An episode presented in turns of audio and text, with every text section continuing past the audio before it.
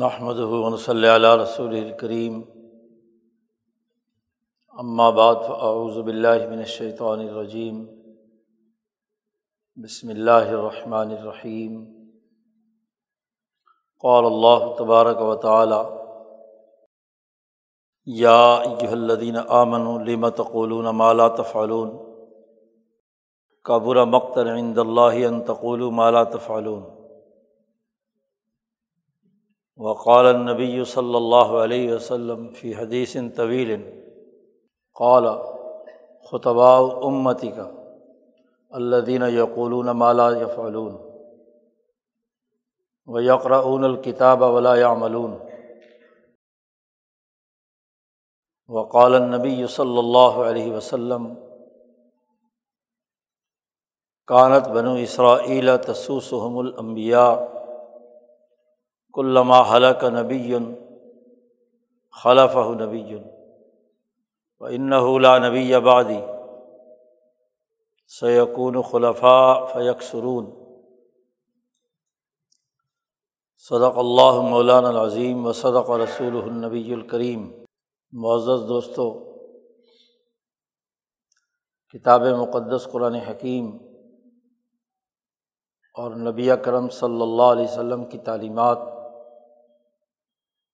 ایک جامع نظام حیات، دین اسلام انسانیت کے لیے پیش کرتے ہیں۔ انسانیت اللہ کو محبوب ہے اور اس محبت کا لازمی تقاضا یہ ہے کہ انسانیت اس دنیا میں بھی کامیاب ہو اور آخرت میں بھی کامیاب ہو۔ نبی اکرم صلی اللہ علیہ وسلم نے ان تعلیمات کے اساس پر صحابہ کی ایک تربیت یافتہ منظم جماعت تشکیل دی اور اس کے ذریعے سے انسانیت کو دنیا میں کامیاب بنانے کا ایک بہت ہی کٹھن سفر طے کیا۔ تیئیس سالہ دور نبوت میں آپ نے انسانی معاشروں میں قومی اور بین الاقوامی انقلاب برپا کر دیا۔ بلکہ آپ صلی اللہ علیہ وسلم کی ان تعلیمات کے زیر اثر دنیا میں ایک ہزار سال تک تقریباً انسانیت، آزادی، حریت، انعامات، معاشی خوشحالی، امن و امان کے ساتھ زندگی بسر کرتی رہی۔ یہ وہ بنیادی عمل ہے جس نے انسانی معاشروں کو کامیاب و کامران کیا ہے۔ انسانی معاشروں کی بنیادی ضروریات، ان کے ترقی کے بنیادی لوازمات تین ہیں۔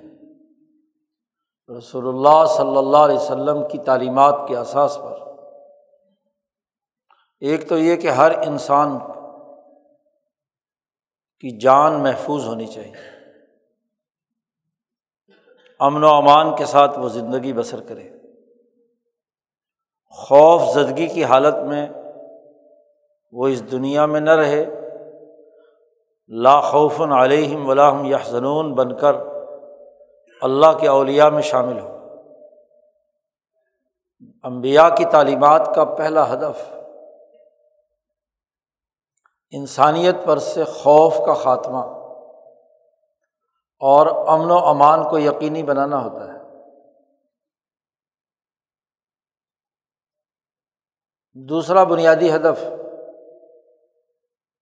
کہ انسانیت نے اپنی محنت و مشقت سے جو مال کمایا ہے، اسے تحفظ حاصل۔ ہو ہر انسان نے جو محنت کی ہے اسے اس کا پورا پورا معاوضہ ملے۔ اس کا مال محفوظ ہو۔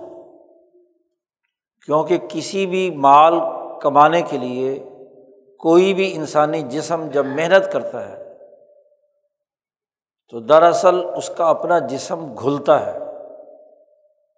معاوضہ دراصل اس کے وجود کے عوض میں ہوتا ہے۔ اس کا پسینہ نکلا۔ اس کی توانائی خارج ہوئی۔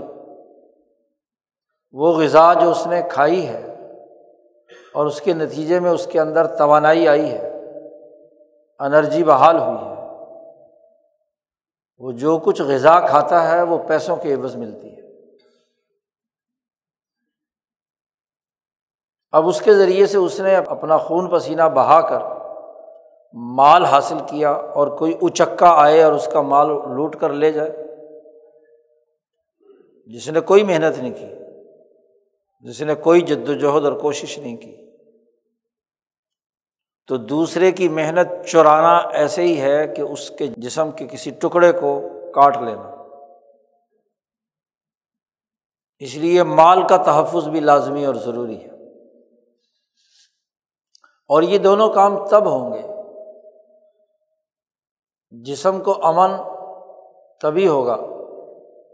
خوف کی حالت تبھی ختم ہوگی۔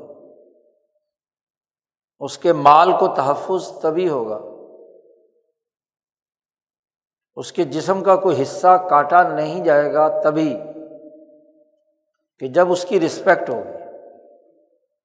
جس کو حدیث میں آراز کہا ہے، عرض، عزت کو کہتے ہیں۔ امن کا مطلب ہے اسے عزت دینا۔ ولاقد کر رمنا بنی آدم۔ اللہ پاک فرماتے ہم نے بنی آدم کو عزت دی ہے۔ تو عزت ایک دوسرے کو دینا، یہ ان دونوں تقاضوں کو پورا کرنے کے لوازمات میں سے ہے۔ بے عزت کر کے کسی کو امن دینا، بے عزت کر کے کسی کا مال اس کے پاس رہنے دینا۔ یہ کوئی حیثیت نہیں رکھتا۔ اسی لیے تمام مسلحین امت، مبلغین امت علمائے ربانیین، انہوں نے اکرام مسلم کو ایک بنیادی تقاضا شمار کیا ہے، بلکہ اکرام انسانیت کو۔ خیر الناسی مینف الناس۔ نفع انسانیت میں یہ تینوں چیزیں شامل ہیں۔ جان کی حفاظت، مال کی حفاظت اور عزت کی حفاظت۔ یہ تینوں باتیں اتنی اہم ہیں کہ ان تینوں کی خلاف ورزی پر حدود نافذ کی گئی کسی نے کسی کو قتل کر دیا تو قصاص۔ اور اس کے علاوہ چار حدود نافذ کی گئی ہیں۔ عزت پامال کی ہے تو حد قذف ہے۔ مال چوری کیا ہے تو حد سرقہ ہے۔ ذنا کیا ہے تو ذنا سے بڑی بے عزتی کیا ہے کہ بغیر رضامندی کے یا بغیر کسی معاہدہ نکاح کے مرد اور عورت تعلق قائم کرے۔ اس سے بڑی بے عزتی کی بات کیا ہے؟ حد ذنا ہے۔ تو حدود و قصاص نافذ کیے گئے ہیں۔ ان تینوں کی حفاظت کے لیے۔ اور حدود کہتے ہی اسے کہ جس میں حکمران، طبقہ یا قاضی اور عدالت کے اختیارات صرف اس حد تک ہیں کہ وہ جرم ثابت کرنے کا، جو گواہوں کا نصاب ہے، وہ پورا ہو جائے، بس۔ لیکن جب ثبوت ہو گیا تو قاضی کے کوئی اختیارات، تعزیرات وغیرہ سے متعلق نہیں ہے وہاں حد نافذ ہوگی۔ چوری ثابت ہو گئی تو اب ہاتھ ہی کٹے گا۔ تہمت ثابت ہو گئی تو کوڑے ہی لگیں گے۔ زنا ثابت ہو گیا تو اس کے بدلے میں شادی شدہ ہے تو رجم کیا جائے۔ گا قتل ثابت ہو گیا تو قصاص ہی اسی لیے ان کو حدود کہتے ہیں۔ تو انسانیت کی حفاظت کے لیے انسانیت کی بنیادی ضرورتیں یہ تین ہیں۔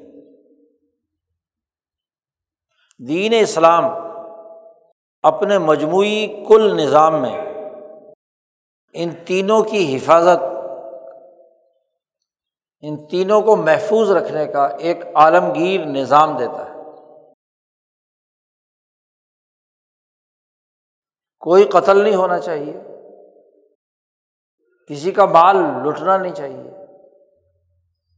کسی کی عزت پامال نہیں ہونی چاہیے۔ کوئی بھی انسان ہو، بلا تفریق رنگ، نسل، مذہب، سوائے اس کے کہ کوئی انسان بظاہر انسان ہے، لیکن وہ قاتل ہے۔ وہ انسان ہے، ظالم اور لٹیرا ہے۔ بظاہر شکل و صورت میں وہ انسان ہے، لیکن انسانوں کی توہین و تزلیل کرنے پر کمر بستہ ہے، فساد مچاتا ہے، معاشرے کو تباہ و برباد کرتا ہے۔ اس سے جہاد ہے کتال ہے، اس کا مقابلہ ہے۔ جیسی صورت ہو، اس صورت کے مطابق اس کے خلاف اقدامات یہ جو مکمل نظام دین اسلام نے دیا ہے، اس مکمل نظام پر عمل درآمد کے لیے دین نے تین نکاتی ایجنڈا رسول اللہ صلی اللہ علیہ وسلم کے سپرد کیا ہے۔ کہ اس پورے عمل کی تکمیل کے لیے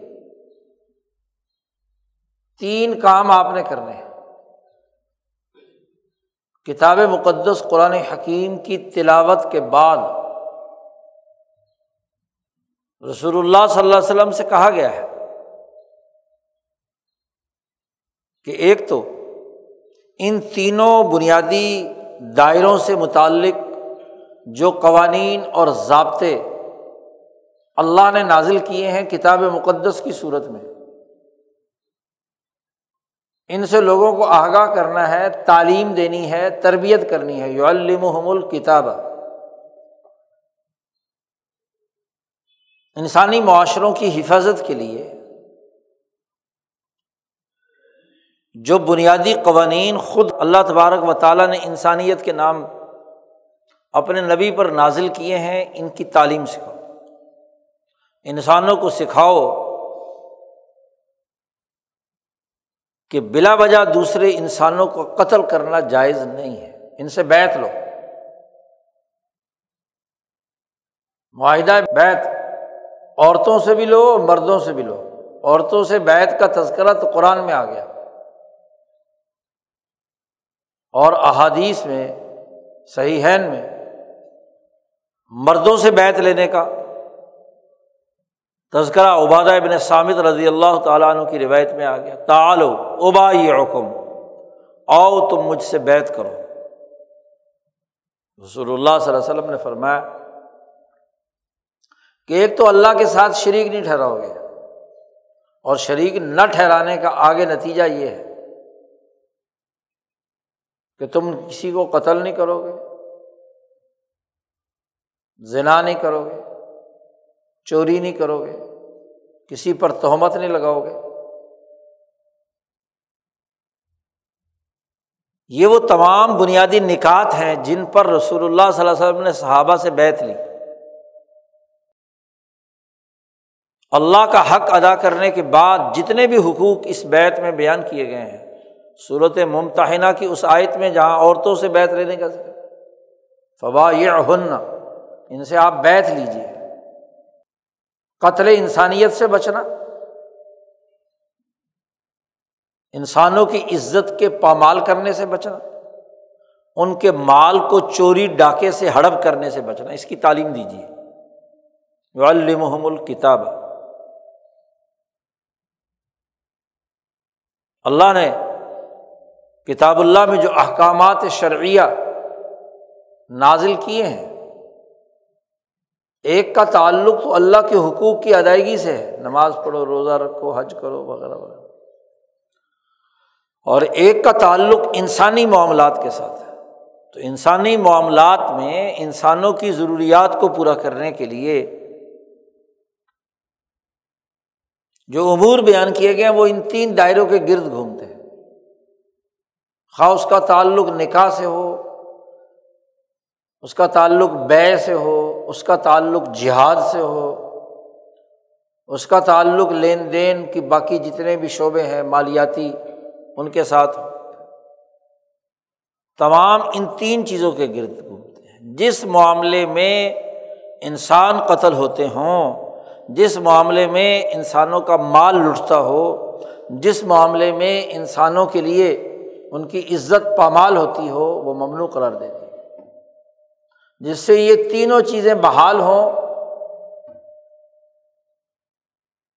اسے جائز، لازمی حکم کے طور پر انسانیت پر لازم قرار دے دیا۔ رسول اللہ صلی اللہ علیہ وسلم سے کہا جا رہا ہے، آپ ان کو یہ کتاب سمجھائیں، جو چیزیں ان کے اوپر فرض ہو چکی ہے نماز کا طریقہ سکھائیں، روزے کا طریقہ سکھائیں، حج کا طریقہ سکھائیں۔ اور یہ عبادات کے طریقے بھی اس لیے مطلوب ہیں کہ ان کے ذریعے سے انسانی نفس مہذب ہو کر ان اخلاقیات کا خوگر بن جائے۔ سماج کا مفید شہری بن کر کردار ادا کرے۔ نہ کہ سانڈ بنا پھر کر انسانی سوسائٹی میں تباہی بربادی اتارے۔ حیوانیت اور درندگی پھیلائے۔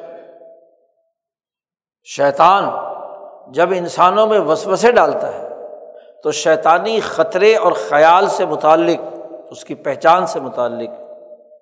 محققین صوفیہ نے جو گفتگو کی ہے، وہ یہی ہے کہ شیطان انسانی نفس میں وہ خیال ڈالتا ہے جو ان تینوں سے متصادم ہے۔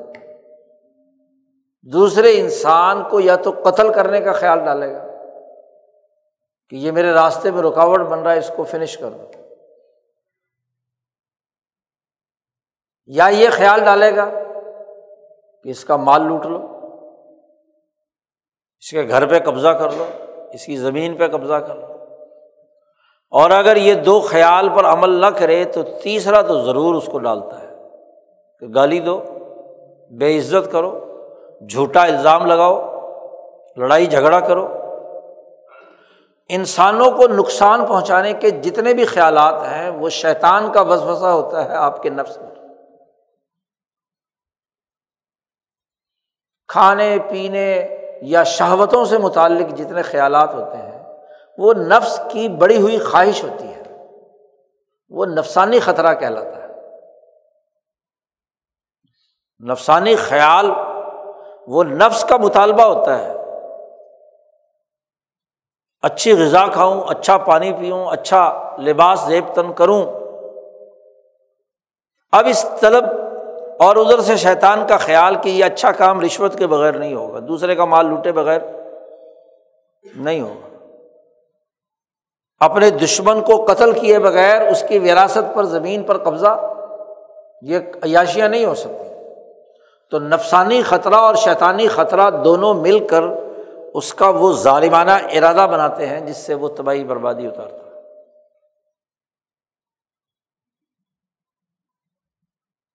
ایک خالی نفسانی خطرہ ہے جس پر شیطان کا عمل دخل نہیں ہوتا۔ وہ یہ کہ ایک روٹی کے بجائے دو روٹی کھا لی۔ جی۔ خواہش پوری کرنے کے لیے کچھ صحیح دائرے کے اندر بھی ضرورت سے زیادہ اصراف کیا یا تقتیر کی۔ یہ خالی نفسانی خطرہ ہے۔ تو یہ اب اس کی ضرورت تھی کہ جو احکامات تعلیم کیے گئے ہیں، ان کو ایسے طریقے سے سکھایا جائے کہ انسانی نفس کا تزکیہ ہو جائے۔ رسول اللہ صلی اللہ علیہ وسلم کی دوسری ذمہ داری اللہ نے فرمائی ہے کہ وہ یوزک کی ہم ان کا تزکیہ کرے یعنی انہیں شیطانی اور نفسانی خیالات میں امتیاز اور شیطانی اور نفسانی امتیازات کے مقابلے میں فرشتے کا ملکی اور رحمانی خیال اس کے درمیان فرق اور امتیاز سکھائے فرقان ہے یہ کتاب۔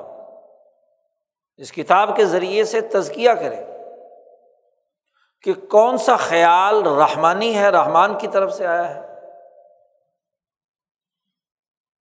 وہ بھی دو خیال ہوتے ہیں۔ ایک وہ جو اللہ کی طرف سے بندے پر رحمت اور شفقت کرتے ہوئے اس کے دل میں ڈالا جاتا ہے۔ اور یہ زیادہ تر امبیا اولیا علماء ربانی جین جن کے نفس پاک صاف ہو کر اللہ سے تعلق بنا لیتے ہیں، تو رحمان کی طرف سے القاع کیا جاتا ہے، الہام کیا جاتا ہے۔ اور ایک ملکی خیال یا نورانی خیال جو فرشتے کی طرف سے آتا ہے۔ ہر انسان کے اندر اس کے ساتھ دو قرین ہے دو ساتھی ہیں۔ ایک شیطان جو اس کے جسم میں دوڑتا ہے اور ایک فرشتہ فرشتہ ہمیشہ اچھے خیالات ڈالتا ہے۔ اس کے ضمیر کے اندر ملامت کرتا ہے، غلط کام ہو جائے تو۔ نفس لوامہ بناتا ہے۔ اور اگر اس کی بات پر عمل کیا جائے تو نفس مطمئنہ بناتا ہے۔ اس کے مقابلے میں شیطانی خیال انسان کو نفس امارہ بناتا ہے کہ وہ ہر طرح کی خواہشات، ہر طرح کے معاملات پر عمل کرنے کے لیے تیار رہتا ہے۔ تو رسول اللہ صلی اللہ علیہ وسلم کی دوسری بنیادی ذمہ داری اور آپ کی وراثت میں آپ کے خلفاء اور علماء ربانیین کی دوسری ذمہ داری یہ ہے کہ وہ تزکیہ قلوب کریں، نفس میں یہ شعور پیدا کریں، نفس انسانی میں، نفس ناطقہ میں کہ وہ انسانیت کے قتل کرنے، انسانیت کو نقصان پہنچانے، اس کا مال لوٹنے سے باز رہے۔ انسانیت کے لیے امن اس کے مال کی حفاظت، اس کی عزت کی حفاظت کے لیے وہ تیار رہے، غضب میں نہ آئے، نفسانی خواہشات کا شکار نہ ہو، شیطانی وسوسوں کا اسیر نہ بنے، قیدی نہ بنے، اپنے آپ کو آزاد کرے۔ کوشش تو یہ کرے کہ وہ رحمانی ذات باری تعالیٰ سے ربط پیدا کر کے رحمانی خیالات کا متبع ہو۔ جو امبیا اولیا اور صحابہ اور علماء ربانیین کے ذریعے سے آیا۔ ہے اور ایسا نہیں تو کم از کم وہ فرشتہ جو ملاکوتی نظام سے اس کے ہدایت کے لیے اس کے ساتھ موجود ہے، تو اس کے اچھے خیالات کی پیروی کرے۔ امام شاہ ولی اللہ فرماتے ہیں کہ انسان دو طرح کے ہوتے ہیں۔ ایک وہ جو تشبہ بالملکوت عالم ملکوت سے مشابت اختیار کرتے ہیں، فرشتے کے مطابق بنتے ہیں۔ فرشتہ جیسے کام کرتا ہے۔ اپنی خواہشات، مفادات چھوڑ کر جیسے فرشتہ لایا آسون اللہ امر ویف علون مرون ایسے وہ کرے۔ اور یا وہ جن کے اندر ملکیت عالیہ ہوتی ہے، تو وہ تطل الجبروت، ذات باری تعالیٰ کی صفات اور اسما کی طرف ان کا ایسا تعلق ہوتا ہے کہ الرحمٰن یا رحمانی خیالات اس کے قلب پر آتے ہیں۔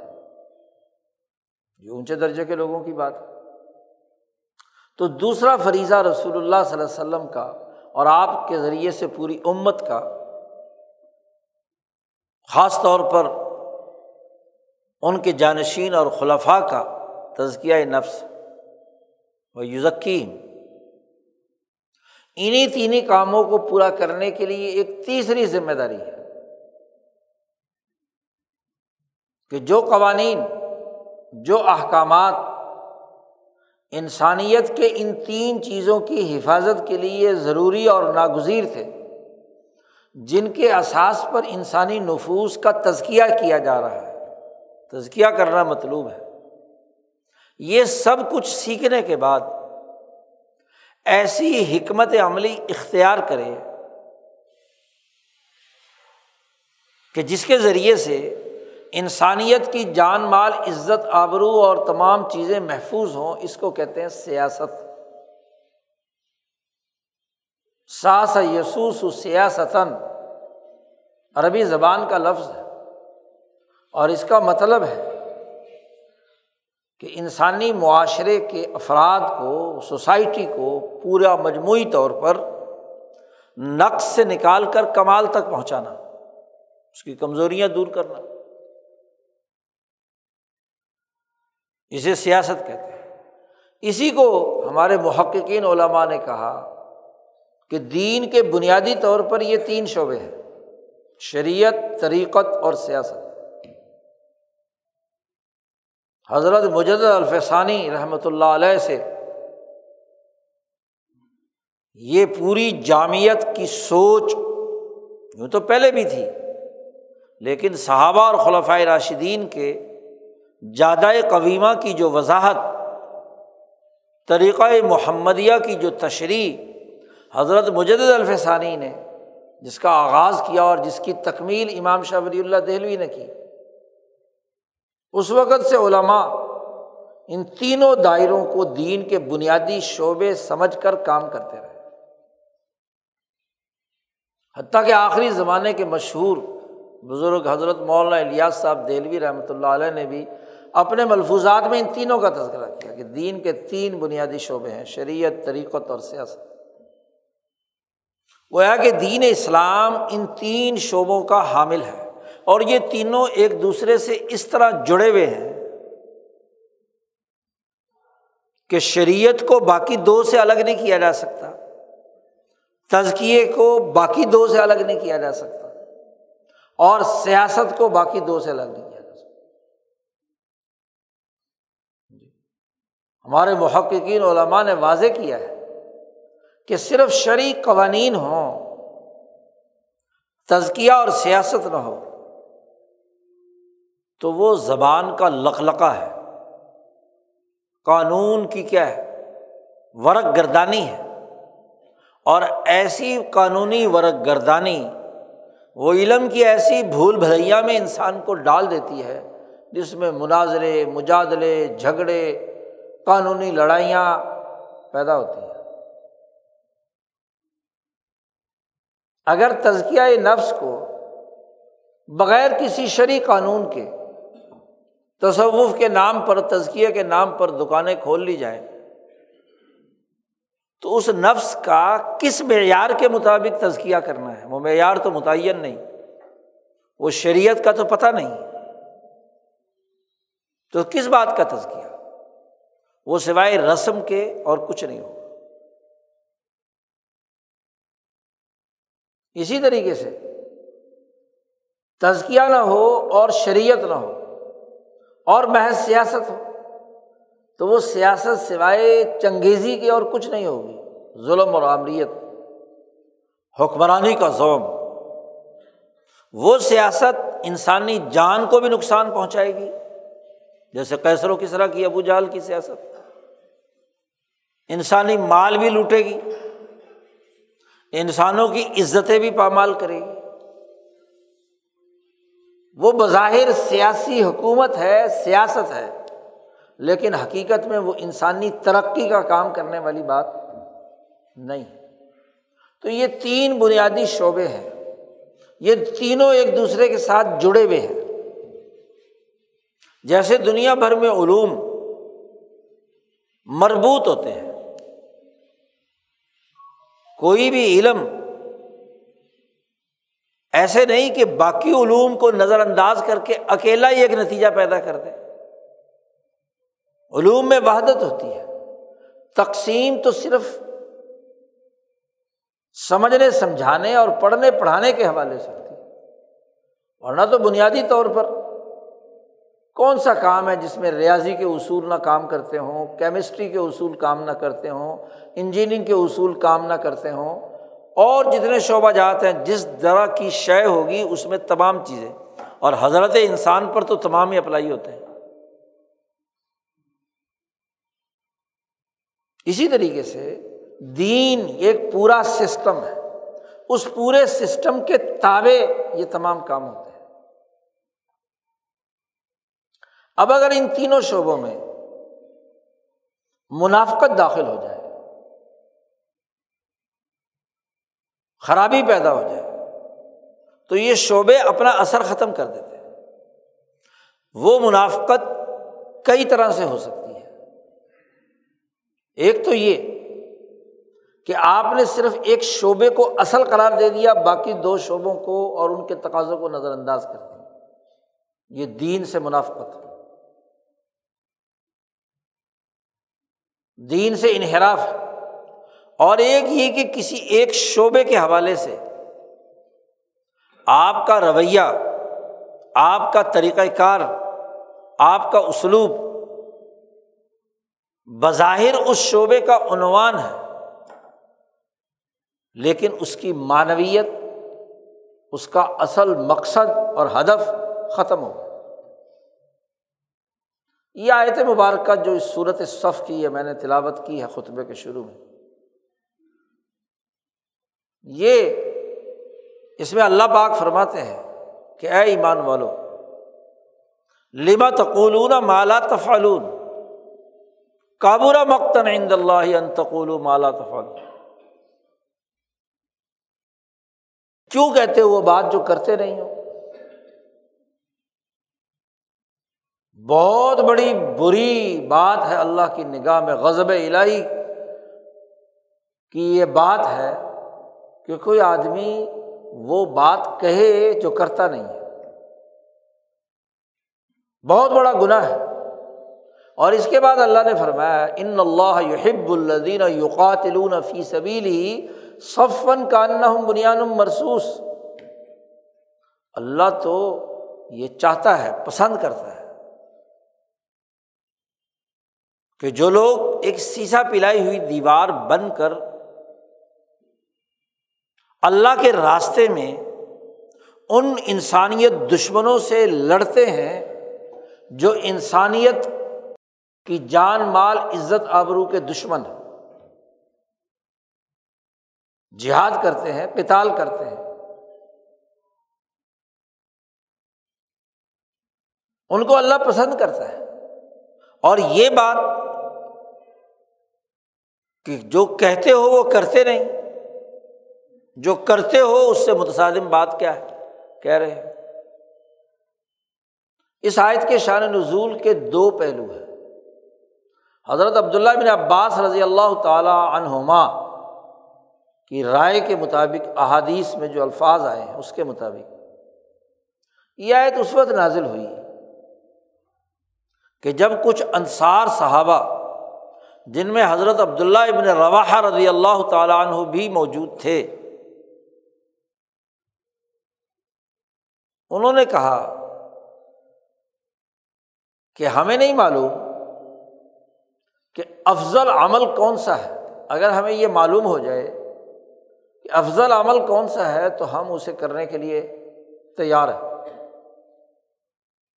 زیادہ تر ان میں منافقین تھے۔ جب جد وجہد کا راستہ اختیار کیا، جہاد کا حکم دیا گیا، تو اس وقت پہلے تو وہ لوگ مسلمان بظاہر ہو گئے، کلمہ، نماز، روزہ، دین کی باتیں جو ہیں وہ کرنے لگے۔ اب جب جہاد کا حکم نازل ہوا،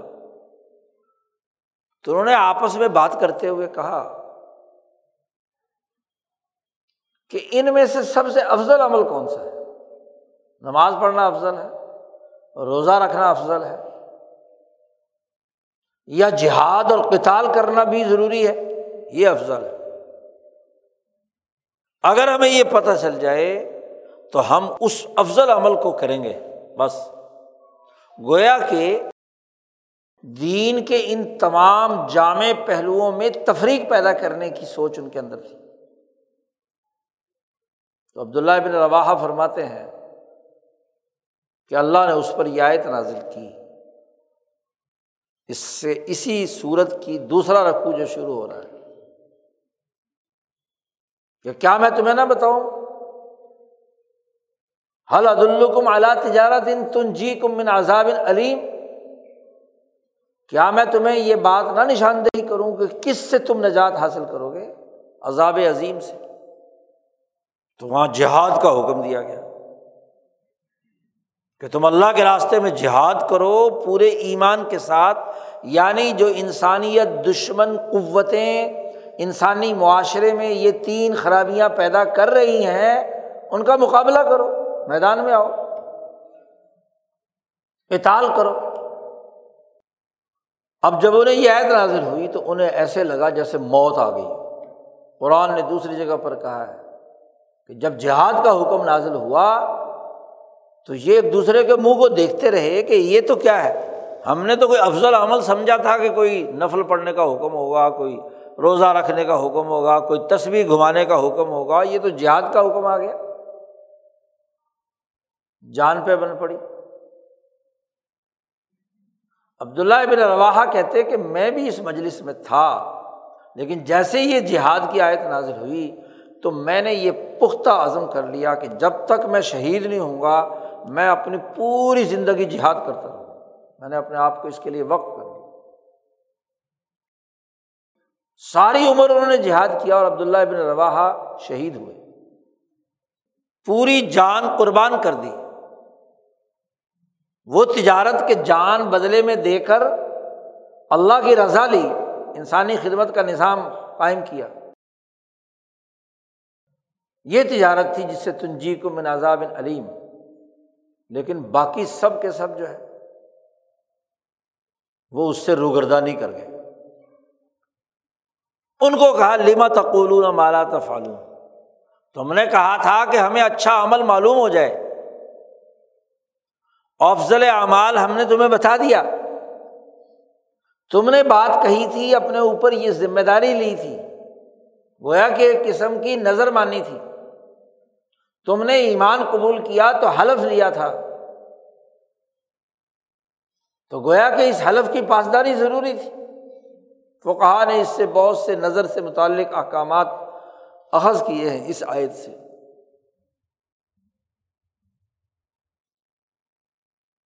چونکہ انہوں نے کہا تھا کہ اگر ہمیں معلوم ہو جائے، لو علم نہ لو سے تمنا اور آرزو کر کے انہوں نے کہا تھا۔ لہذا اب کیا ہے؟ عمل کرنا چاہیے تھا، لیکن نہیں کیا۔ تو اس وقت یہ آیت مبارکہ نازل ہوئی اور بتلایا کہ دیکھو، یہ افضل اعمال کی یہ تقسیم نہیں ہے کہ یہ کر لو اور وہ چھوڑ دو اور وہ کر لو اور یہ چھوڑ دو، نہیں۔ ان اللہ یحب الدین یقاتلون فی سبیل ہی صف ایک منظم صف بندی رکھنے والی، سیسا پلائی ہوئی دیوار کی طرح کام کرنے والی جماعت تیار کرنا مطلوب ہے۔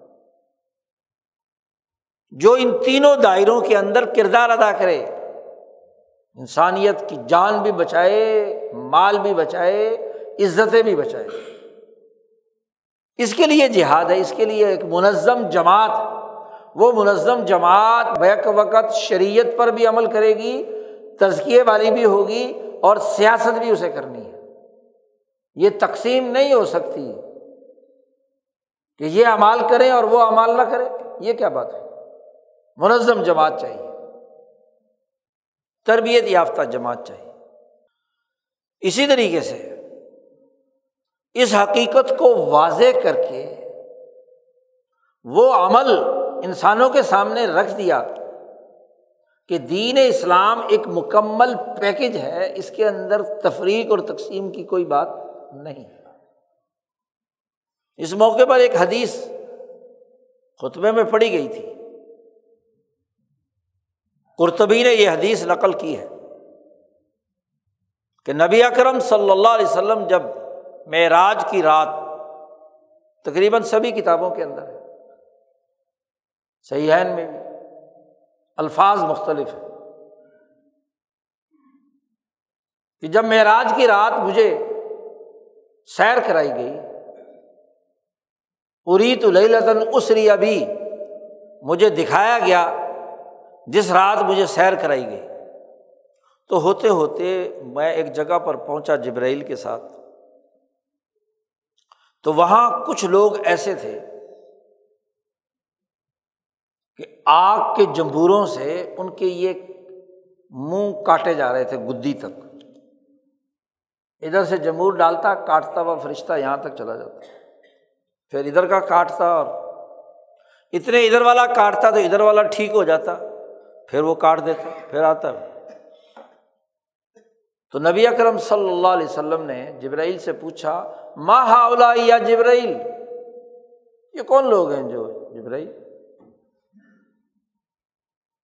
تو جبرائیل امین نے کہا کہ خطبا امتی کا تیری امت کے خطیب اور لیڈر ہے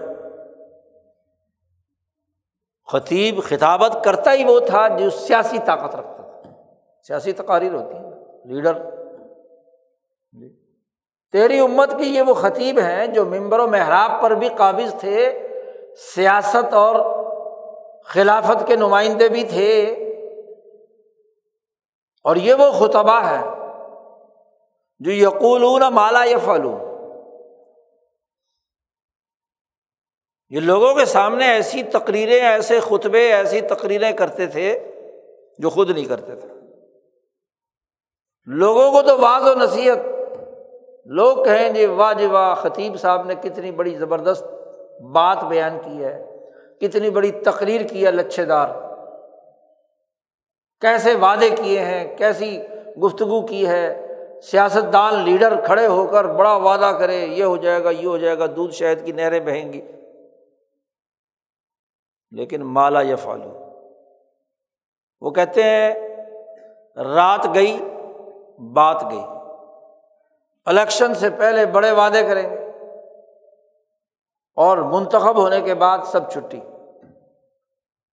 یقولون، یہ خطبہ ہے تیری امت کے۔ جبرائیل نے کہا، آپ کی امت کے خطبہ ہے تقریر جھاڑنے والے۔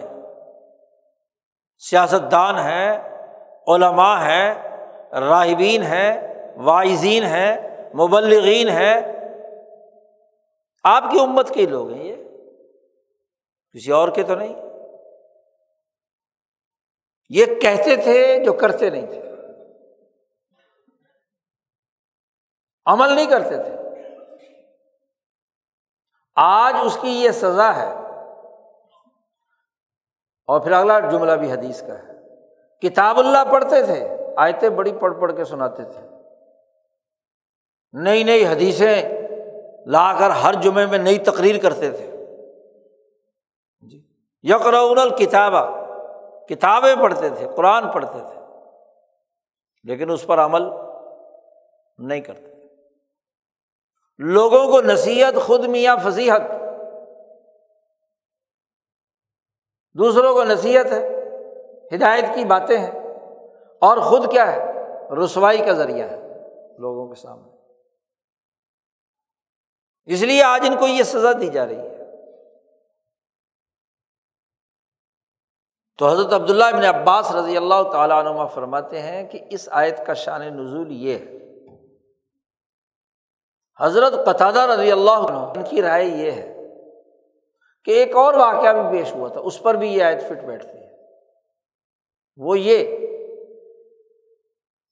کہ کچھ لوگوں نے کسی غزبہ میں شرکت کی اور انہوں نے بڑے بلند بانگ دعوے کیے کہ فلانا بندہ میں نے قتل کیا ہے۔ وہ فلانا بندہ تو حضور صلی اللہ علیہ وسلم کی مجلس میں حضور سے فرمایا کہ وہ آدمی جو بہت دشمنی کر رہا تھا، بڑا مسلمانوں کا مخالف تھا، وہ میں نے قتل کیا تھا۔ اب چونکہ گھمسان کی جنگ کے اندر کیا پتہ چلتا ہے کس نے کس کو قتل کیا۔ تو ایک صحابی جو دیکھ رہے تھے، اس واقعے کے شاہد تھے۔ انہوں نے کہا، یا رسول اللہ، اس کو تو فلاں بندے نے قتل کیا، اس نے تو ہاتھ بھی نہیں لگایا. یعنی کام کیا نہیں، اور زبان سے اظہار کر رہا ہے کہ میں نے یہ کام کیا ہے۔ لیما تقول مالا تفالون جو تم نے کیا نہیں، اس کا کریڈٹ تم لیتے ہو۔ کیوں؟ اس کا شان نزول دوسرا یہ بھی ہے۔ جیسے وہ لوگ ناقص ہیں کہ جو کچھ کہتے ہیں عمل نہیں کرتے خود، اور ایک کام کیا نہیں، اور ریا کاری دکھاوے اور اس کی وجہ سے کیا کسی اور نے نام اپنے لگا دیا کہ میں نے کیا ہے، میں نے کیا ہے۔ ہونا تو یہ چاہیے تھا کہ جو ڈسپلن والی جماعت بنیاد مرسوس بن رہی ہے، نظم و ضبط پر جو تنظیم وجود میں آ رہی ہے، جو دین کو غالب کرنے اور انسانیت کے حقوق کی ادائیگی کے لیے تعلیم و تربیت اور تزکیے اور سیاست پر پارٹی بن رہی ہے، اس کا قول اور اس کا فعل ایک ہونا چاہیے، ایک پہ۔ جو کہے وہ کرے اور جو کیا ہے وہی کہے۔ کیا کرایا، کچھ نہیں کیا، کسی اور نے نام اپنا لگا دیا۔ اب آپ دیکھیے، بات سمجھنے کی ہے۔ اور یہ اس لیے سمجھنے کی ضرورت ہے کہ آج جو ماحول بنایا جا چکا ہے دو، ڈھائی سو، تین سو سال سے، وہ اس بنیادی اثاثی اصول کی خلاف ورزی ہے۔ شریعت میں بھی، تزکیہ میں بھی اور سیاست میں۔ ہم سیاست کو لیتے ہیں۔ کہ پہلی بات تو غلامی کے دو سو سالہ دور جو ایسٹ انڈیا کمپنی کا ہے اور برطانوی شہنشائیت کا سب سے پہلے تو دین میں تفریق پیدا کر دی۔ شریعت کا مدرسہ الگ تزکیے کے نام پر خانقاہ الگ۔ اور سیاست کے نام پر سیاسی پارٹیاں الگ۔ اس ڈیوائڈ اینڈ رول کی سیاست نے دین اسلام کے تین بنیادی ٹکڑے کر دیے۔ اور ہر ایک شعبہ اپنے اپنے شعبے کی بنیاد پر کل دین کا دعوے دار بن گیا۔ شریعت سکھانے والے کہتے ہیں کہ دین بس یہی ہے، انتہا پسند۔ تزکیے کے نام پر کچھ وظائف بتانے والے وہ کہتے ہیں کہ اصل تو تصوف ہی ہے، بس۔ اور سیاست کے نام پر بنی ہوئی پارٹیاں، وہ کہتے ہیں سیاست اصل ہے۔ اور پھر طرفہ تماشا یہ کہ تینوں کی تینوں سامراج کی بنائی ہوئی سیاست، سامراج کے بنائے ہوئے قانون سامراج کے بنائے ہوئے بنیادی اثاثی اصول انسانی نفوس کو غیر مہذب بنانے کے، ان کے ماتحت کام کرنے کے لیے تیار ہے شریعت جو تزکیے سے جڑی ہوئی تھی اور سیاست سے جڑی ہوئی تھی، اس سے الگ کر کے، اسے صرف تخریجات کی اساس پر لڑائی جھگڑے کے قانون بنا دیا، علم بنا دیا۔ امام اعظم، امام ریوا جن کی فقہ پر یہاں عمل ہوتا ہے، وہ بیک وقت تینوں شعبوں کے ماہر ہیں۔ جب وہ کوئی شریعت کا مسئلہ بیان کرتے ہیں، تو تزکیے کے مسئلے کو بھی سامنے رکھتے ہیں۔ اور سیاست کے اجتماعی تقاضے کو بھی سامنے رکھتے ہیں کہ اس دور کی حکمت عملی کیا ہے۔ اس حکمت عملی کی اساس پر شریعت کا مسئلہ بیان کریں گے۔ یہ نہیں ہے کہ باقی دو شعبوں کو نظر انداز کر کے صرف قانونی بات بیان کر دیں، بس۔ اسی لیے امام حنیفہ اپنی رائے کا استعمال کرتے ہیں۔ رائے کا مطلب یہ ہے کہ محض ظاہری حدیث یا ظاہری آیت یا ظاہری کسی قانون کو سامنے رکھ کر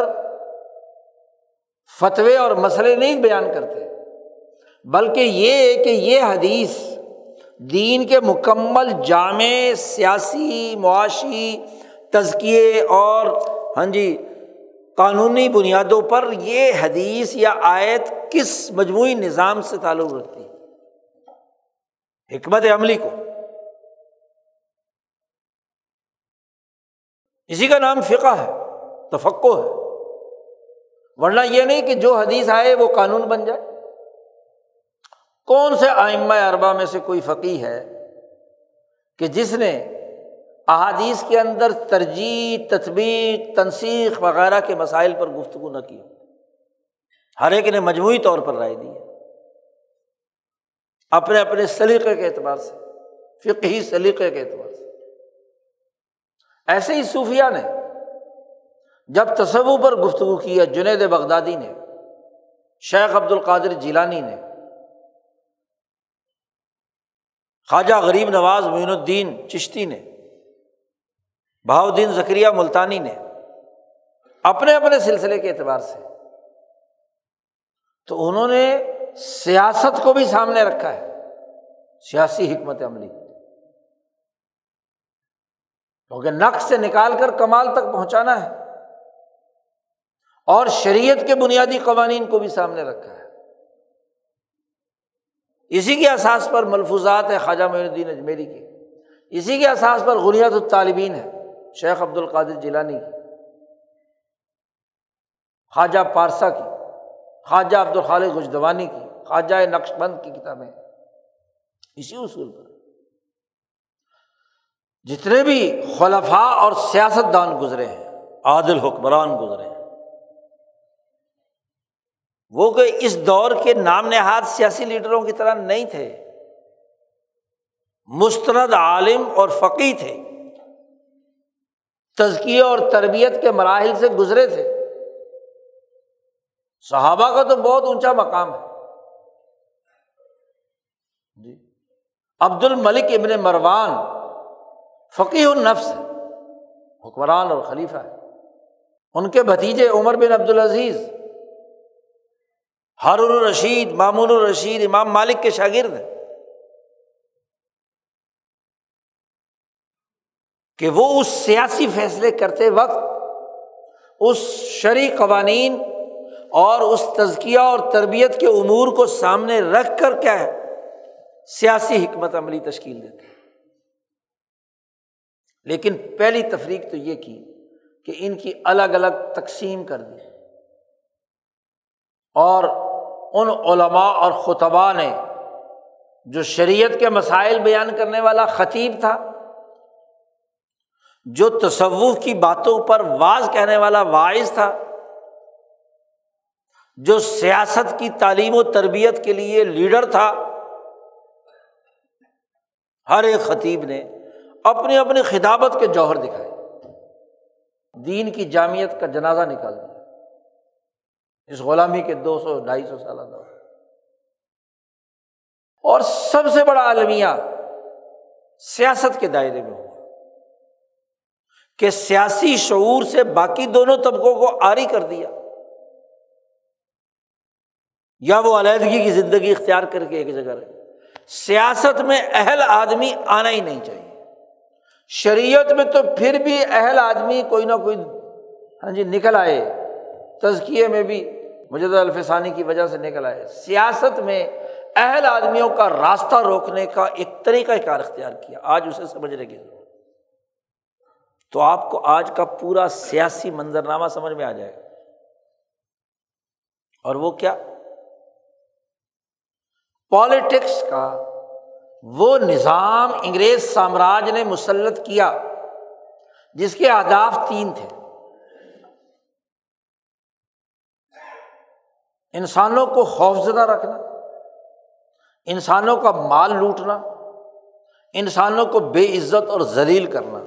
ذرا دو سو سالہ تاریخ غلامی کی یہ تینوں باتیں اس پالیٹکس کی نمایاں خصوصیات میں سے نہیں ہے ایسٹ انڈیا کمپنی نے اور برٹش شہنشاہیت نے جو سسٹم اس ہندوستان پر مسلط کیا، وہ انسانی جان کو تحفظ دینے کے بجائے، امن مہیا کرنے کے بجائے یہاں کے انسانوں کو ڈرا کر، خوف زدہ کر کے، قتل کر کے ان کے جسموں کو نقصان پہنچا کے توپ کے آگے اڑا کر، تباہ و برباد کر کے سیاسی نظام بنایا گیا۔ کیا کوئی ذی ہوش انسان جو ہندوستان کی اس دو سو سالہ تاریخ سے واقف ہے وہ اس کا انکار کر سکتا ہے؟ شریعت یا تزکیہ تو خیر انگریزوں کا کیا ہونا تھا؟ یہاں جو پولیٹیکل سسٹم بنایا گیا، اس کا پہلا نقطہ انسانی جان کو نقصان پہنچانے کا دوسرا ہندوستان کے لوگوں کی محنت و مشقت سے کمائی ہوئی دولت، جو پوری دنیا میں پچیس فیصد دولت کا مالک ہندوستان، اس کی دولت لوٹ کر یورپ منتقل کر دی اسے کنگال بنا دی۔ اس پالیٹکس کا دوسرا بڑا بنیادی ہدف۔ اور اس دو سو سالہ سیاسی نظام کا تیسرا بڑا بنیادی کام انسانوں کو بے عزت کرنا، ذلیل کرنا۔ عدالتوں میں، انتظامیہ کے دفتروں میں، سیاست میں، معیشت میں ہر ہندوستانی کو ذلیل کرنا، بے عزت کرنا، توہین کرنا۔ خواہ وہ مسلمان تھا، ہندو تھا، سکھ تھا، جو بھی تھا۔ کسی نسل کا تھا، کسی مذہب کا تھا۔ جان محفوظ نہیں خوف زدگی خوف زدگی کی سیاست، لوٹنے کی سیاست اور بے عزتی کی سیاست۔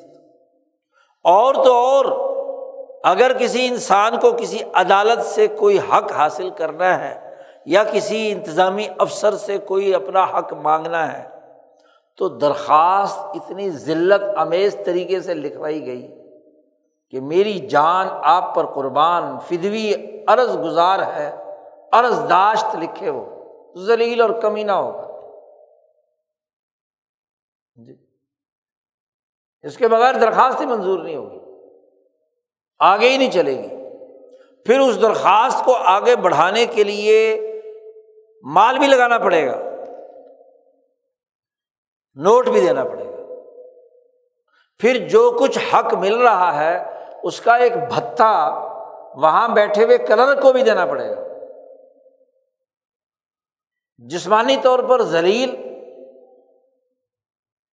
مال بھی لٹوائے اور اس کے ساتھ ساتھ بے عزت بھی ہو، ذلیل اور رسوا ہو۔ یہ اس پولیٹیکل سسٹم کی بنیادی خصوصیت دو سو سال میں رہی۔ انگریزوں نے یہ اپنے زمانے میں نظام بنایا۔ اب سیاست انسانی فطرت کا بنیادی تقاضا ہے۔ جہاں اس خطے میں ان تینوں شعبوں کے حاملین، انقلابی لوگوں نے ایسی ظالمانہ سیاست کے مقابلے پر جدوجہد کا راستہ اختیار کیا۔ امام شاہ ولی اللہ، امام شاہ عبد العزیز سید احمد شہید، شاہ اسماعیل شہید۔ یہ وہ علماء ربانیین تھے جو ان تینوں دائروں کے تربیت یافتہ تھے۔ شریعت کے بھی، طریقت کے بھی، سیاست کے بھی۔ اور سیاست نام انسانیت کو آزادی دلانے کا۔ سیاست کی بنیادی تعریف سمجھنی چاہیے۔ سیاست کا خاص طور پر اسلام کی سیاست کہ مسالح انسانیت کو پورا کرنے کے لیے مقاصد شریعت کو روبہ عمل لانے کے لیے اپنے دور کے معروضی تقاضوں کے مطابق حکمت عملی اپنانا، یہ اسلام کی سیاست نبی اکرم صلی اللہ علیہ وسلم کے اسوۂ حسنہ سے جو بات معلوم ہوئی، امام شاہ ولی اللہ فرماتے ہیں کہ نبی اکرم صلی اللہ علیہ وسلم نے ہمیں دو علم دیے ہیں۔ ایک علم المصالح والمفاسد، کہ انسانیت کی دنیا میں کامیابی کی مسلطیں کون کون سی ہیں؟ مصالح انسانیت کیا ہے جس سے انسان کی جان مال، عزت، آبرو محفوظ ہو۔ اور مفاصد کون کون سے ہیں؟ جس سے انسان کی جان مال، عزت، آبرو کے اندر فساد پیدا ہو تو وہ کیا ہے؟ پھر ان علم المسالے اور مفاصد کے تناظر میں شریعت کے قوانین اور مقاصد متعین کیے گئے، قانون بنایا گیا، قوانین شریعت بنائے گئے مسلطیں جس سے انسانیت کی پوری ہوں، جان مال، عزت، آبرو کا تحفظ ہو، ایسے قوانین شریعت کہلاتے ہیں۔ شریعت کا لفظی ترجمہ ہے قانون سازی، قوانین جن کا اجرا ہو۔ تو مسالح انسانیت کی اساس پر مقاصد شریعت کو پورا کرنا۔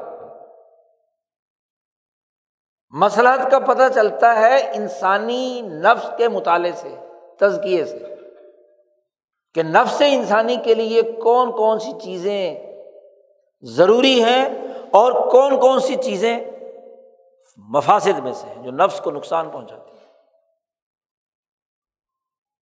یہ تزکیے اور نفس کی یا روح کی ساخت کو معلوم کرنے سے پتہ چلتا ہے، مسالے کا۔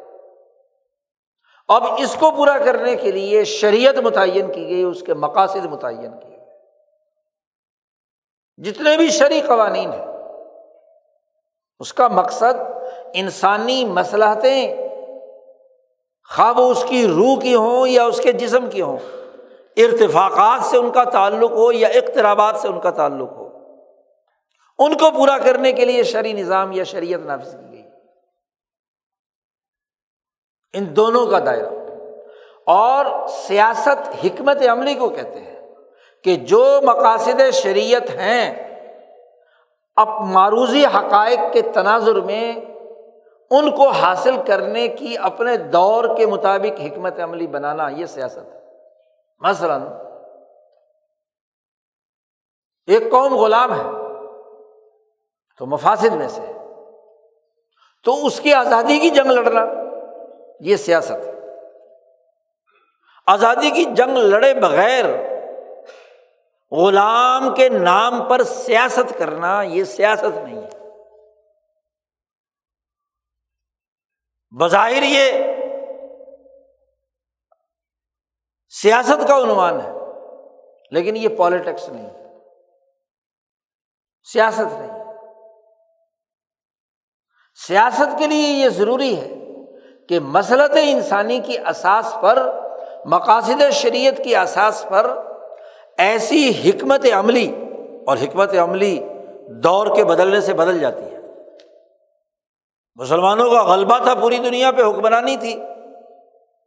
تو سیاست کا وہ دائرہ تھا جہاں آپ اتھارٹی کے طور پر موجود تھے، آپ کا بادشاہ تھا، آپ کے قاضی تھے، آپ کے جج تھے، آپ کے گورنرس تھے، انہوں نے اس حکومتی ڈھانچے کے مطابق سسٹم بنانا اور چلانا ہے، قوانین پر عمل درآمد کرنا ہے۔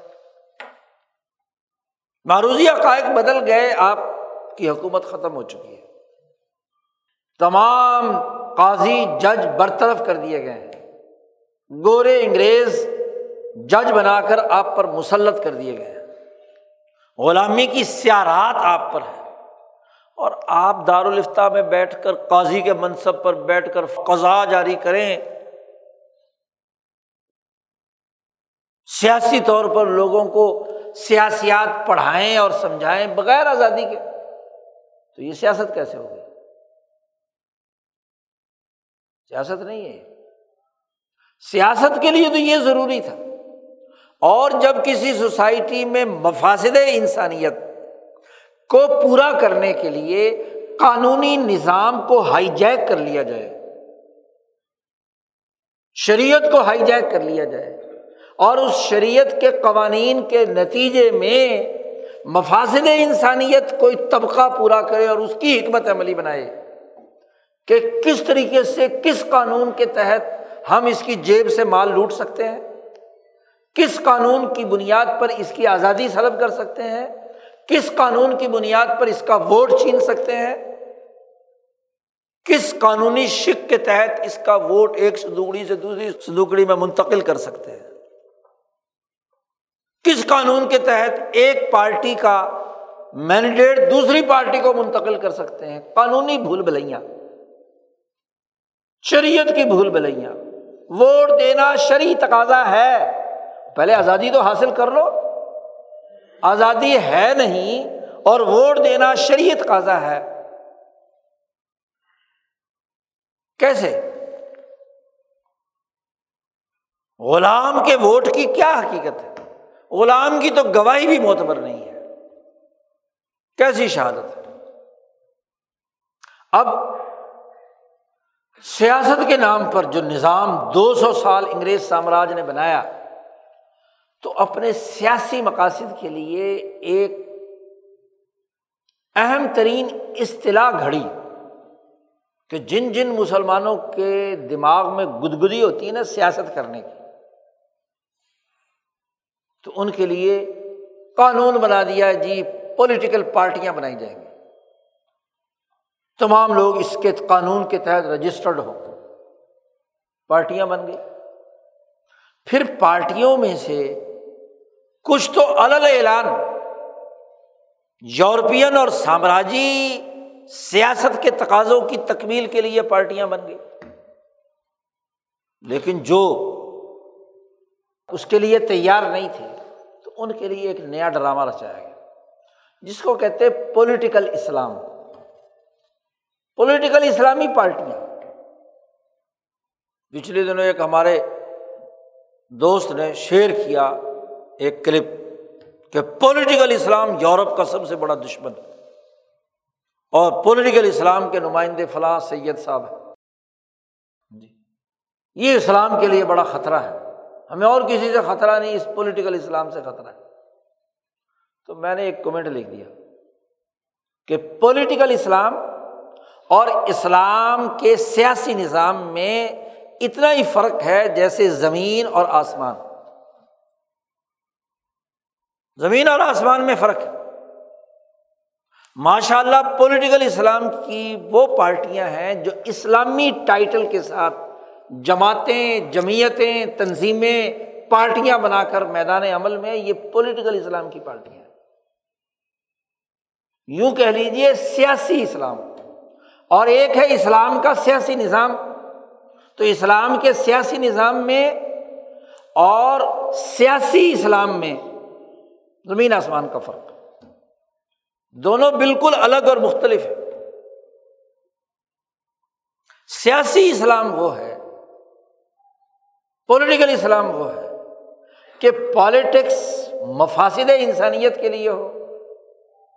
قوانین اور شریعتوں کے مقاصد کے رغم ہو اور اس کو نافذ کرنے کے لیے جو یورپین اور سامراجی سیاسی حکمت عملی وجود میں آئی ہے، اس کے لیے اسلام استعمال ہو۔ یہ سیاسی اسلام۔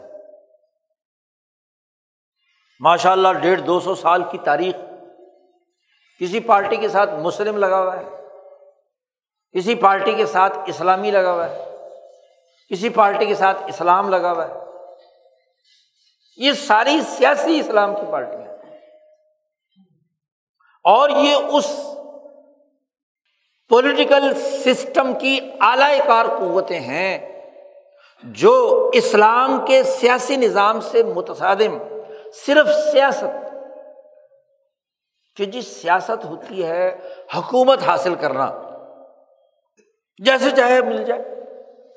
مارش اللہ کے ذریعے سے مل جائے، الیکشن میں دھاندلی کر کے مل جائے مختدر قوتوں کی اعلی کاری سے مل جائے، اسلام کے نام پر ووٹ مل جائیں، مذہب کو بیچ کر ووٹ مل جائے یہ سیاسی اسلام ہے۔ اس کا اسلام کے سیاسی نظام سے کوئی دور کا بھی تعلق نہیں۔ یہ جتنی دنیا بھر میں اسلام کے نام سے تحریکیں، تنظیمیں، جماعتیں، جمعیتیں وجود میں آئی ہیں۔ یہ عالمی سامراجی سیاسی نظام کے ماتحت بلکہ جتنے ممالک بھی وجود میں آئے ہیں۔ عربیت کے نام پر ہوں، اسلام کے نام پر ہوں، یہودیت کے نام پر ہوں، مذہب کے کسی نام پر بنائے گئے ہوں، وہ اس عالمی سیاسی نظام کا ہندو ماڈل ہے یا اسلام ماڈل ہے، یا یہودی ماڈل ہے، یا عرب ماڈل ہے۔ اس کا اسلام کے سیاسی نظام سے دور دور کوئی تعلق نہیں۔ آپ جانتے ہیں کہ یہ ڈیڑھ دو سو سال سے جب سے انگریز سامراج نے اپنے زیر انتداب علاقوں پر اپنا پولیٹیکل آرڈر نافذ کیا اور پولیٹیکل آرڈر صرف یہ نہیں ہے، یہ بھی ایک بہت بڑا مغالتا ہے کہ جو انہوں نے جمہوریت کی بات کی ہے۔ کہاں کی ہے جمہوریت کی بات؟ جمہوریت کی بات تو جمہور کے انسانی حقوق سے متعلق ہے۔ جمہور کے معاشی حقوق سے متعلق ہے۔ جمہور انسانوں کی عزت و احترام سے متعلق ہے۔ جمہور انسان بے عزتی چاہتے ہیں؟ جمہور انسان اپنی بال و دولت لوٹنے کی اجازت دیتے ہیں۔ جمہور انسان قتل ہونا چاہتے ہیں۔ خوف زدگی کی حالت میں ہونا چاہتے ہیں۔ نہیں۔ تو یہ تو جمہوریت کا ٹائٹل ہے۔ کہیں جمہوریت کا ٹائٹل، کہیں اسلام کا ٹائٹل، کہیں عرب قومیت کا ٹائٹل، کہیں گے اور ہندو قومیت کا ٹائٹل۔ بنیادی طور پر تو وہ ورلڈ آرڈر ہے۔ جس کے تحت مفاصد انسانیت مفاصد انسانیت کیا ہے؟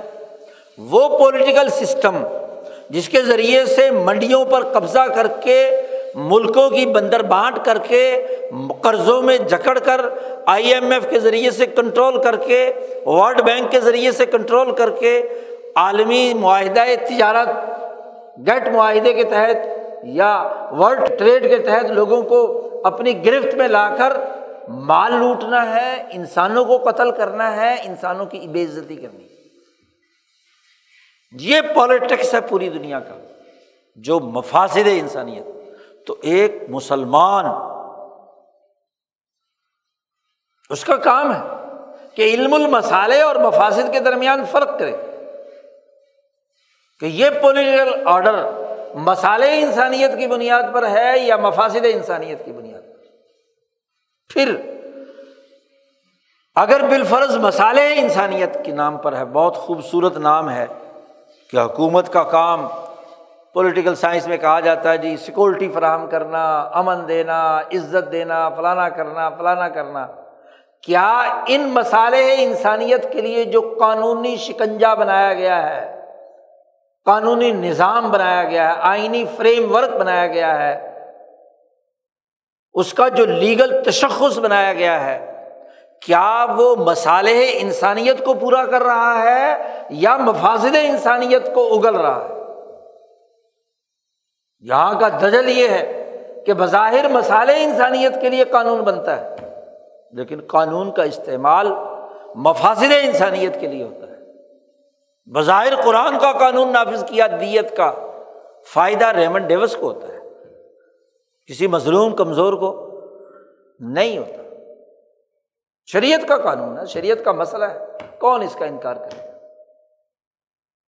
فائدہ کسے ہوا جی۔ تو جو قانونی نظام ہے، مقاصد شریعت مسالح انسانیت کے ساتھ جڑے ہوئے ہیں۔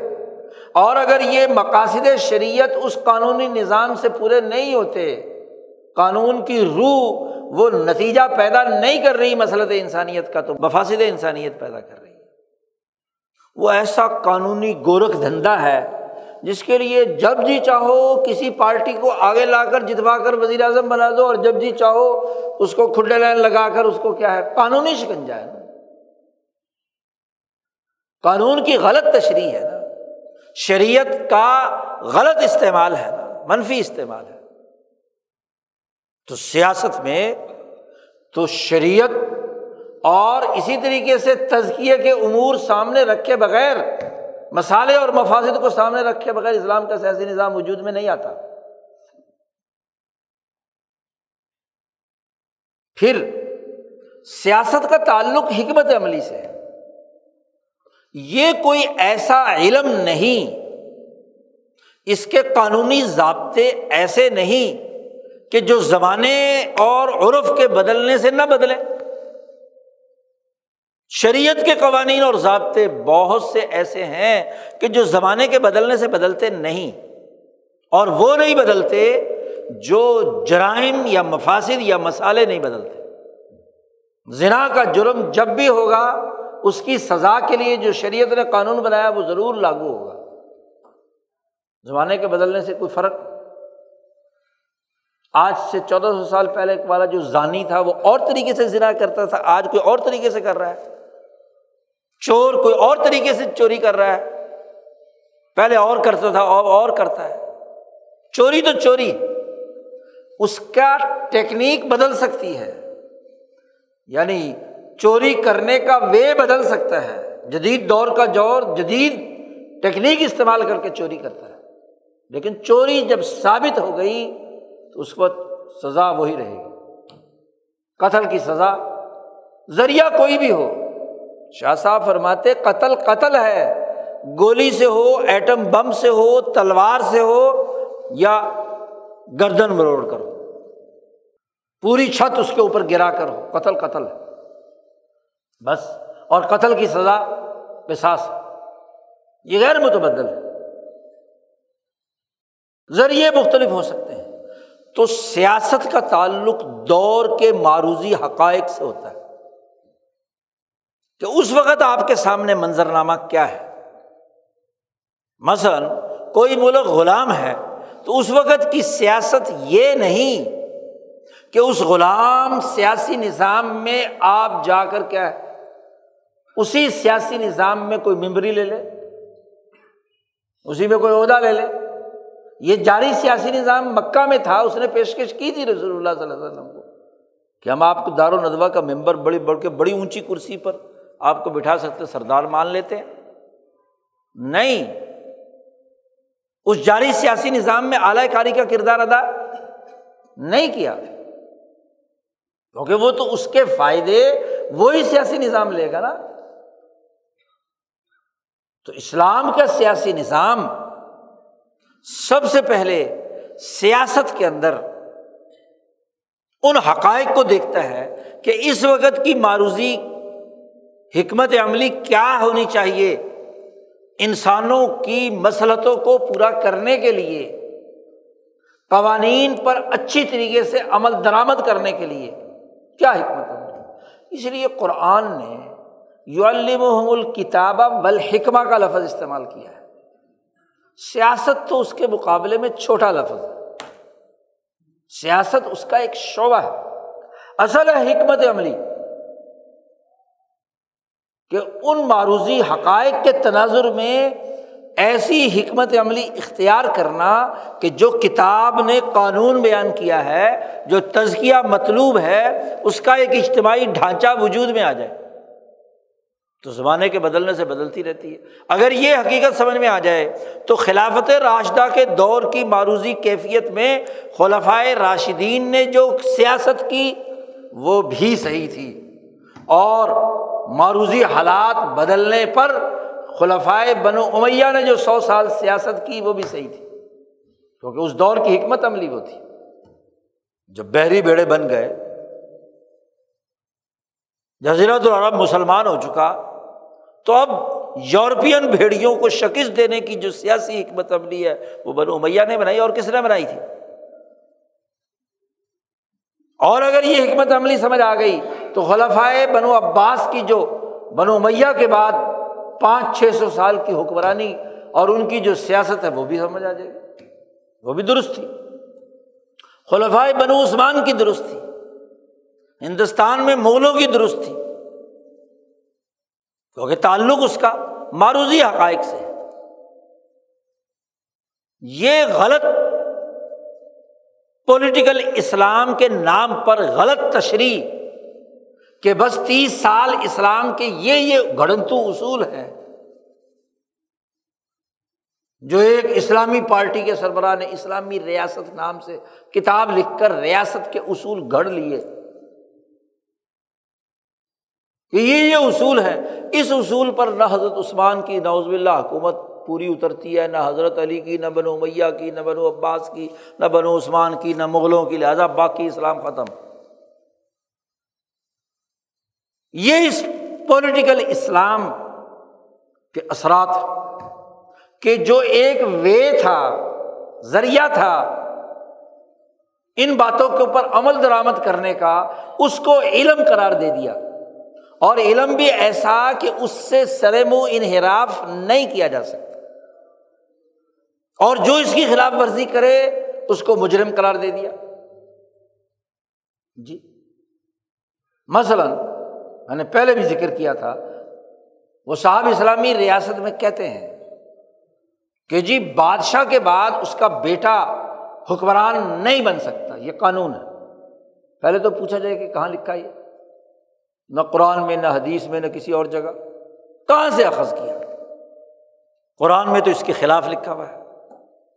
وہ وارث سلیمان داودا سلیمان داود ساری دنیا کا اتفاق ہے کہ دونوں باپ بیٹا ہے داود کے بعد سلیمان ان کا خلیفہ بنا، وارث بنا، ان کا بادشاہ بنا۔ اگر بادشاہ کے بعد اس کا بیٹا حکمران نہیں بن سکتا، تو اس نس میں کیسے؟ کوئی آیت ہے جو یہ بات کہتی ہے؟ نہیں۔ حدیث میں نہیں۔ صرف ایک جزوی واقعہ کہ عمر فاروق رضی اللہ تعالیٰ عنہ نے اپنے بیٹے عبداللہ بن عمر سے کہا تھا کہ تم خلافت کا مطالبہ مت کرنا ان کو اس خلفا کی کمیٹی میں شامل۔ کیونکہ ان سے زیادہ سینئر موجود تھے۔ عثمان ہیں علی ہیں، طلحہ ہیں زبیر ہیں عبد الرحمٰن بن عوف ہیں، سعد بن ابی وقاص ہیں۔ ان کے مقابلے میں عبداللہ ابن عمر کی کتنی عمر تھی؟ اس لیے شامل نہیں کیا۔ اب عمر کے اس قول کو قانون بنا دینا اور قرآن کی نس کا انکار کر دیتا پھر سارا زور حضرت علی کی خلافت کو ثابت کرنے کے لیے ہے، تو علی کے بعد بھی تو ان کا بیٹا بنا تھا خلیفہ، امام حسن۔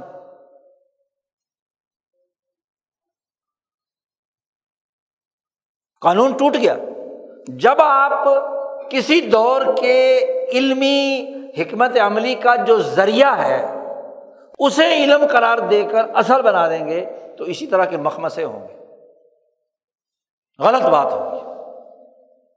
اصل بات، انسانی جان کی حفاظت، مال کی حفاظت، عزت کی حفاظت، اس کے لیے ہر دور کے پیش آمدہ حالات کے تناظر میں مسالے انسانیت کو پورا کرنے کے لیے حکمت عملی بنانا یہ سیاست یہ ہے اسلام کا سیاسی نظام۔ اسلام کے سیاسی نظام میں سیاست اسلام کا ایک شعبہ ہے۔ نہ یہ کہ اسلام سیاست کا ایک شعبہ ہے۔ سیاسی اسلام میں یا پولیٹیکل اسلام میں اسلام اس پالیٹکس کا ایک حصہ ہے۔ جتنی بھی مذہبی سیاسی پارٹیاں ہیں، یہ اس پولیٹیکل سسٹم کی ایک پارٹی ہے۔ جز ہے۔ کل نہیں۔ جیسے اسلام میں شریعت الگ نہیں ہے اور نہ ہی وہ کل ہے۔ جیسے اسلام میں تصوف اور تزکیہ کل نہیں ہے، ایک شعبہ ہے، ایسے ہی سیاست بھی اسلام میں ایک شعبہ ہے، کل نہیں۔ جو سیاست دان سیاست کو اصل قرار دے اور اسلام کو اس کے تابے بنائے، کہے کہ جی اصل تو اسلام میں سیاست ہے۔ کوئی مولوی کہے کہ اصل تو اسلام میں شریعت ہے۔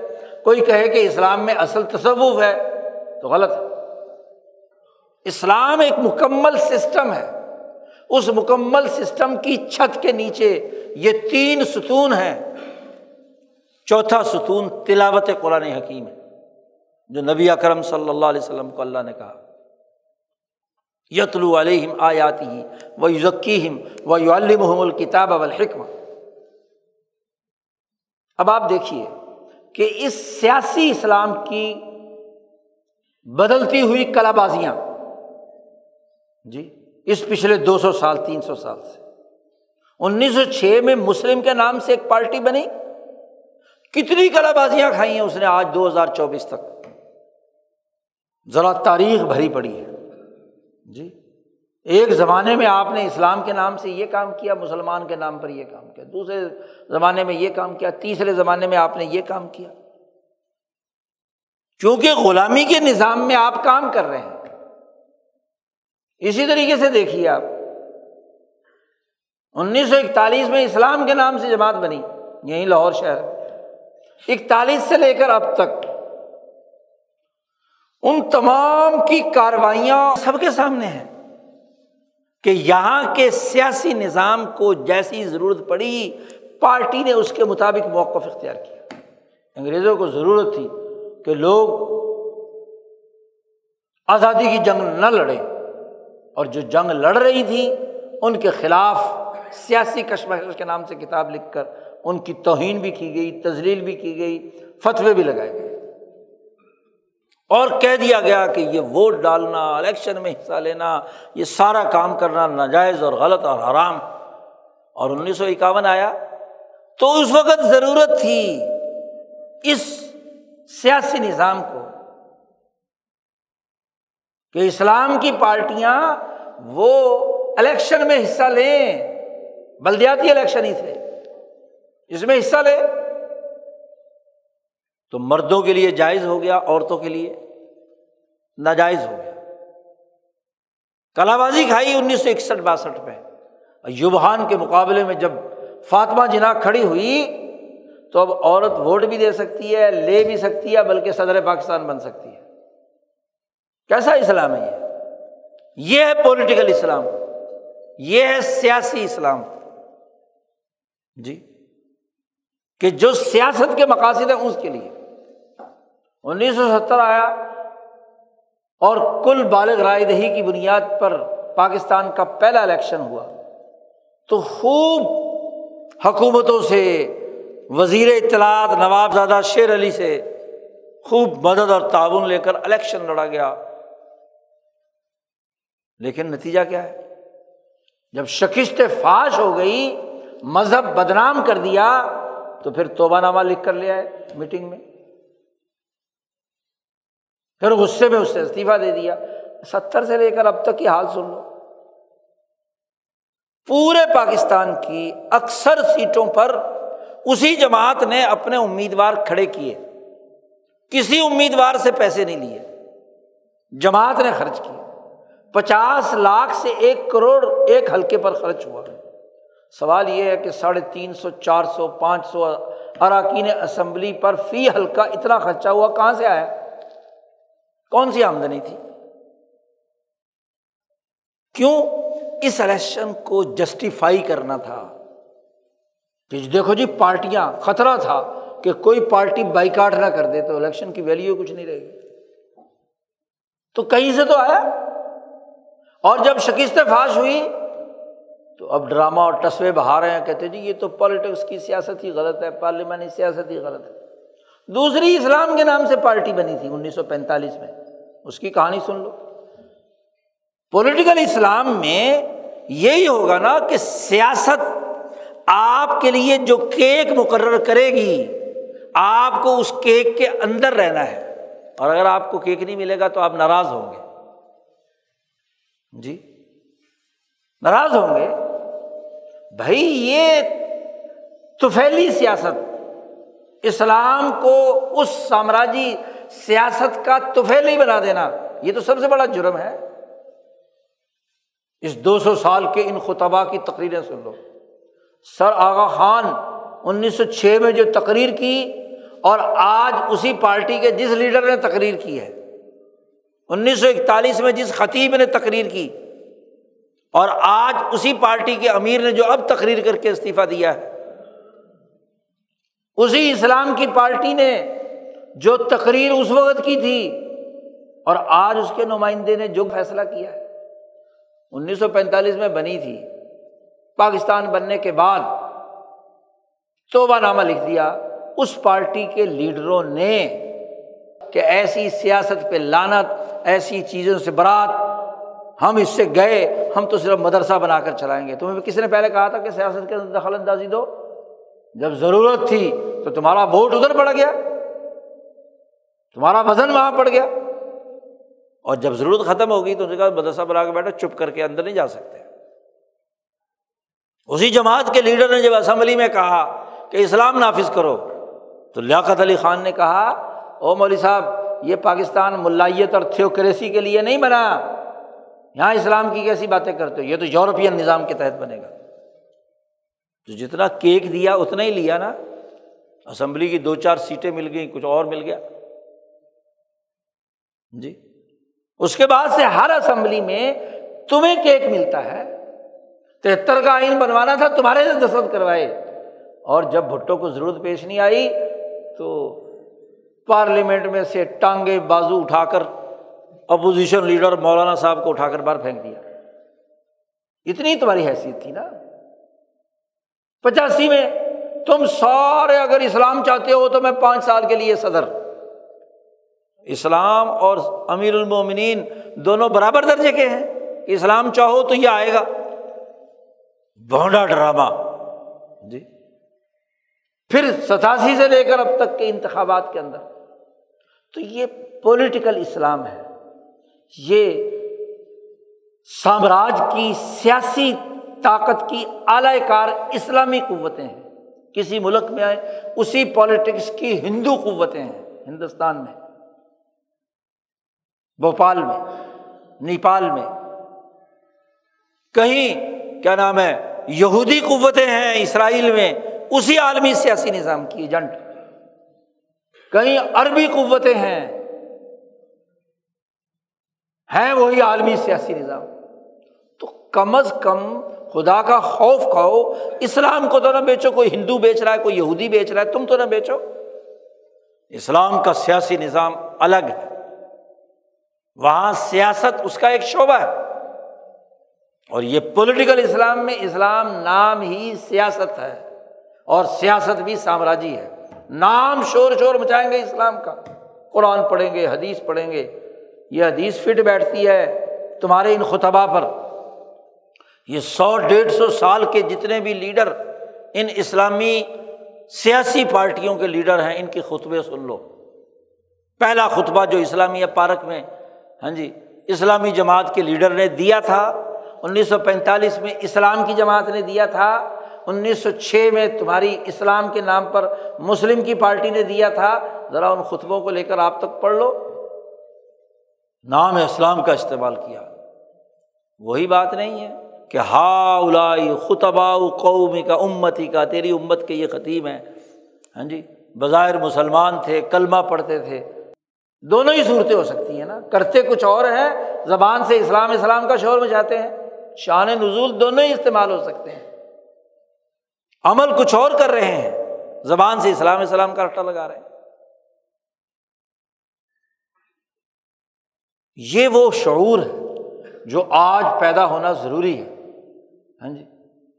جس سے فرق، امتیاز پیدا ہو کہ اسلام کا سیاسی نظام اپنے وجود اور ساخت میں کیا حیثیت رکھتا ہے اور سیاسی اسلام اپنی ساخت اور شناخت میں کیسے سامراجی سیاسی نظام کا اعلی کار بن کر اسلام کردار ادا کرتا ہے؟ یہ شعور پیدا ہو گیا، یہ فرقان پیدا ہو گیا، یہ فرق پیدا ہو گیا، تو اس سے بڑی اور کوئی کامیابی نہیں۔ اللہ تعالیٰ ہمیں قرآن حکیم کو سمجھنے، دین اسلام کے سیاسی نظام کو دین اسلام کے شریعت اور تزکیے کے نظام کو جامعت کے ساتھ سمجھنے کی ہمیں توفیق عطا فرمائے۔ وہ آخر الداوانہ الحمد للہ رب العالمین۔